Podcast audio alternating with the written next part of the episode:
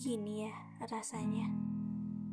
Kalau kita menyesal di akhir selalu diselimuti dengan kesedihan.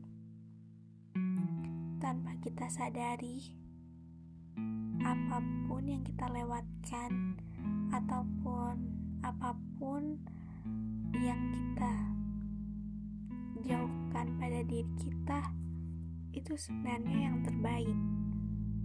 Tapi kita tak pernah menyadari itu. Yang kita sadari hanya dari luarnya saja. Memandang sebelah mata tanpa merasakan apa itu kebahagiaannya jika kita mempertahankan itu.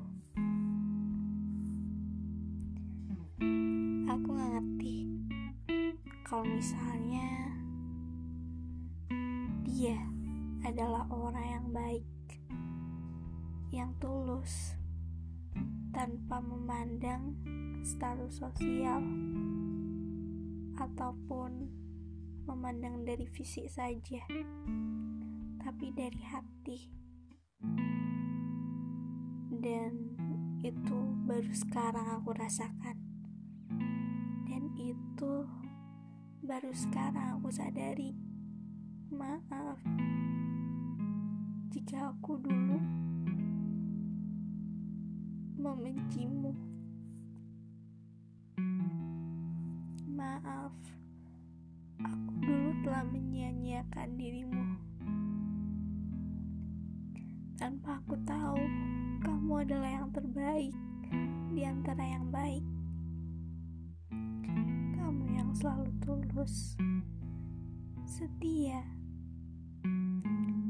dan selalu menemani aku di saat sedih maupun bahagia. Tapi itu baru sekarang aku sadari.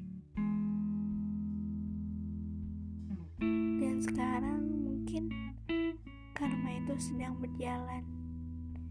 Aku tidak menemukan seseorang sama seperti dirimu. Aku tidak tahu esok hari aku akan bertemu siapa, dan besok hari aku mau gimana. Aku gak tahu.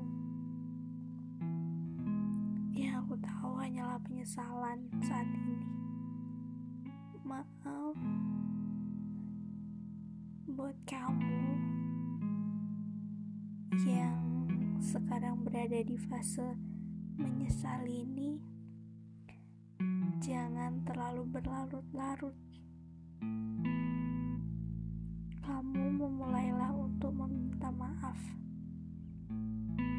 Meminta maaf kepada orang yang kalian pernah siapkan. Dan mencoba untuk menerima seseorang jika kita anggap dia cocok.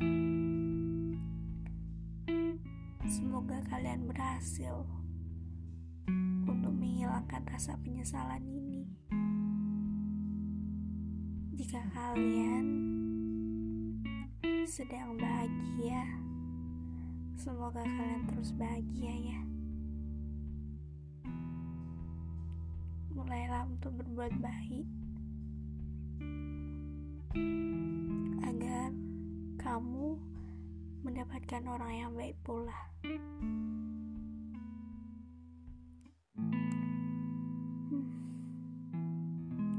Gak enak banget rasanya kalau misalnya kayak gini.